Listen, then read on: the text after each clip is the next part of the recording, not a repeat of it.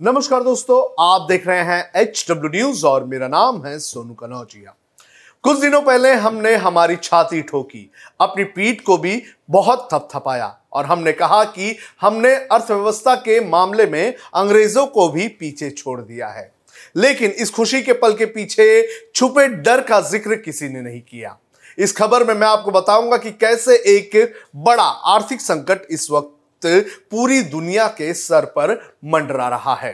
क्या है ये पूरा मामला? ये मैं आपको एक एक करके बताऊँगा, लेकिन उसके पहले मैं आपसे अपील करना चाहूँगा कि आप इस वीडियो को बड़े पैमाने पर शेयर करें। साथ ही अगर आप इस वीडियो को फेसबुक पर देख रहे हैं तो आप हमें सब्सक्राइब ज़रूर करें।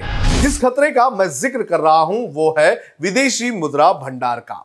आरबीआई के अनुसार पिछले आठ हफ्तों से देश का विदेशी मुद्रा भंडार लगातार कम होते जा रहा है। ताजे आंकड़ों की अगर बात करें तो 3 सितंबर को समाप्त हुए कारोबारी सप्ताह में भारत का फॉरेक्स रिज़र्व आठ दशमलव एक अरब डॉलर घटकर पाँच अरब डॉलर रह गया। इससे पिछले कारोबारी हफ़्ते में फॉरेक्स रिज़र्व घटकर करीब 546 अरब डॉलर रह गया था। इतना ही नहीं, भारत का गोल्ड रिज़र्व भी 30 करोड़ डॉलर घटकर सैतीस दशमलव आठ सौ छियासी अरब डॉलर पर आ चुका है। अब मैं आपको बताता हूँ कि पिछले आठ हफ्तों में किस तरह से आंकड़े लगातार गिरते गए हैं। उनतीस जुलाई की अगर बात करें तो देश का फॉरेक्स रिज़र्व जो था, वो था पाँच सौ दशमलव आठ सौ पचहत्तर अरब डॉलर। ये घटकर पाँच अगस्त को पाँच अरब डॉलर हो गया।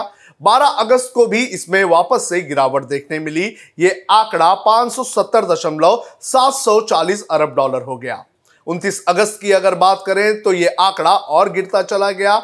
29 अगस्त को पाँच शून्य पाँच तीन अरब डॉलर रह गया। 26 अगस्त की अगर बात करें तो ये आंकड़ा एक बार फिर से गिरा।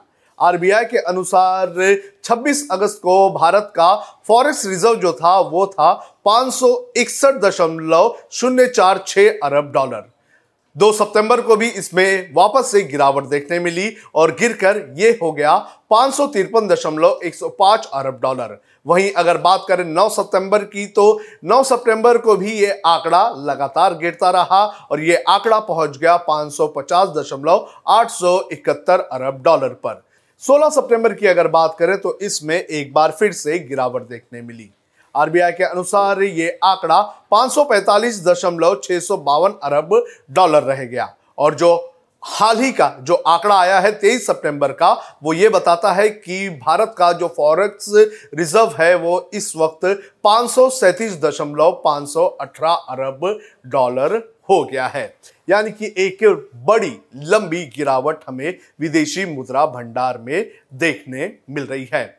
विदेशी मुद्रा भंडार की अगर बात करें तो ये वो भंडार होता है जिसके तहत जो है अंतरराष्ट्रीय स्तर पर कोई भी देश जो है, वो व्यापार करता है और इस वक्त सबसे ज़्यादा डिमांड डॉलर की है और डॉलर के मुकाबले भारत के रुपए में लगातार गिरावट देखने मिल रही है।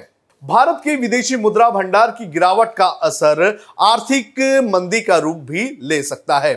रॉयटर्स ने एक सर्वे किया था जिसमें 16 अर्थशास्त्रियों को शामिल किया गया था। जिनका कहना है कि भारत का फॉरेक्स रिज़र्व दिसंबर तक गिरकर 523 अरब डॉलर तक रह सकता है। इस तरह की स्थिति साल 2018 के आर्थिक संकट के वक्त भी बनी थी, जब भारत का विदेशी मुद्रा भंडार 20 फ़ीसदी तक लुढ़क गया था। भारत फ़िलहाल 2013 के टेपर टेंट्रम काल से अधिक तेज़ी से अपना फॉरेक्स रिज़र्व खर्च कर रहा है। अब ऐसा क्यों हो रहा है यह भी मैं आपको बता देता हूँ। दरअसल भारत का व्यापार घाटा लगातार बढ़ता जा रहा है, जिसके चलते डॉलर के प्रति रुपए की कीमत लगातार गिर रही है। मनी कंट्रोल की एक रिपोर्ट के अनुसार अगस्त में भारत का व्यापार घाटा दुगना होते हुए सत्ताईस दशमलव अट्ठानबे अरब डॉलर हो गया। वहीं एक्सपोर्ट में मामूली बढ़त देखने मिली। 2021 के अगस्त के महीने में देश का व्यापार घाटा ग्यारह दशमलव इकहत्तर अरब डॉलर था। वहीं अगर आयात की बात करें तो इस साल अगस्त के महीने में इसमें सैतीस दशमलव अट्ठाईस फ़ीसदी की गिरावट देखने मिली, जिसका सीधे सीधे नुकसान जो है वो बढ़कर इकसठ दशमलव नौ अरब डॉलर हो गया। अगर बात करें पिछले पाँच महीने की तो देश में निर्यात जो है वो पैंतालीस दशमलव पचहत्तर फ़ीसदी की रफ्तार से बढ़ते हुए 318 अरब डॉलर का हो चुका है। यानी कि हम दुनिया में सामान बेचने से ज़्यादा दुनिया से सामान खरीदने का काम कर रहे हैं। वही इस वित्त वर्ष के पहले पाँच महीनों की बात करें तो देश का व्यापार घाटा बढ़कर एक अरब डॉलर रह गया है, जो पिछले वित्त वर्ष में तिरपन दशमलव अठहत्तर अरब डॉलर था, यानी कि लगभग 100 अरब डॉलर का फ़र्क है। अब आखिरी में मैं आपको बताता हूँ कि असली चिंता का विषय क्या है। असली चिंता का विषय है आर्थिक मंदी। एक्सपर्ट्स के मुताबिक आने वाले दिनों में दुनिया में भारी आर्थिक मंदी आने वाली है। अर्थशास्त्री नूरिल रूबिनी ने आशंका जताई है कि मंदी का सबसे लंबा और बुरा दौर आने वाला है। नूरिल रूबिनी ये वो अर्थशास्त्री है जिन्होंने साल 2008 की आर्थिक मंदी का सटीक अनुमान लगाया था। इस मंदी के बाद दुनिया भर के शेयर बाज़ार क्रैश हो गए थे और बड़े पैमाने पर नौकरियाँ जाने लगी थी।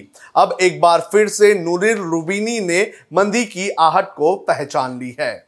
रूबीन का मानना है कि अमेरिका और वैश्विक स्तर पर मंदी की शुरुआत इस साल के अंत में होगी, जो 2023 के आखिरी तक चल सकती है। ये एक लंबा वक्त होगा। इस दौरान दुनिया की इकोनॉमी तबाही के मंजर से गुजर सकती है।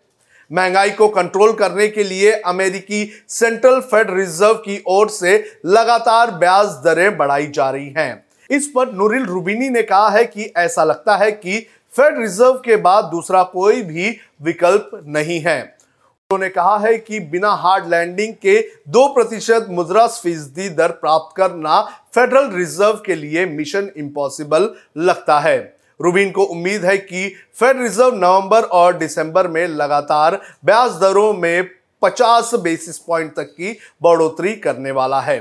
रूबिन को आशंका है कि कई जोबी संस्थान, बैंक, कॉरपोरेट शेडो बैंक का वजूद खत्म हो सकता है। भारत की अगर बात करें तो भारत में भी आरबीआई लगातार जो बेसिस पॉइंट्स है, उसे बढ़ाते जा रहा है ताकि महँगाई को कंट्रोल कर सके। हम उम्मीद करते हैं कि जिस तरह से 2008 में आर्थिक मंदी के दौरान भी भारत पर ज़्यादा असर नहीं पड़ा था, उसी तरह की तैयारी भारत को करनी चाहिए। आपको क्या लगता है कि आर्थिक मंदी के कारण क्या हो सकते हैं, इसके इम्पैक्ट क्या हो सकते हैं, आप हमें कमेंट करके ज़रूर बताएँ। अब खबरें पाइए सबसे पहले हमारे मोबाइल न्यूज़ एप्लीकेशन पर। एंड्रॉइड या आईओएस प्लेटफॉर्म पर जाइए एच डब्ल्यू न्यूज़ नेटवर्क को सर्च कीजिए। डाउनलोड कीजिए और अपनी सुविधानुसार भाषा का चयन कीजिए। खबरों की भीड़ में अपने काम की खबर पाते रहिए।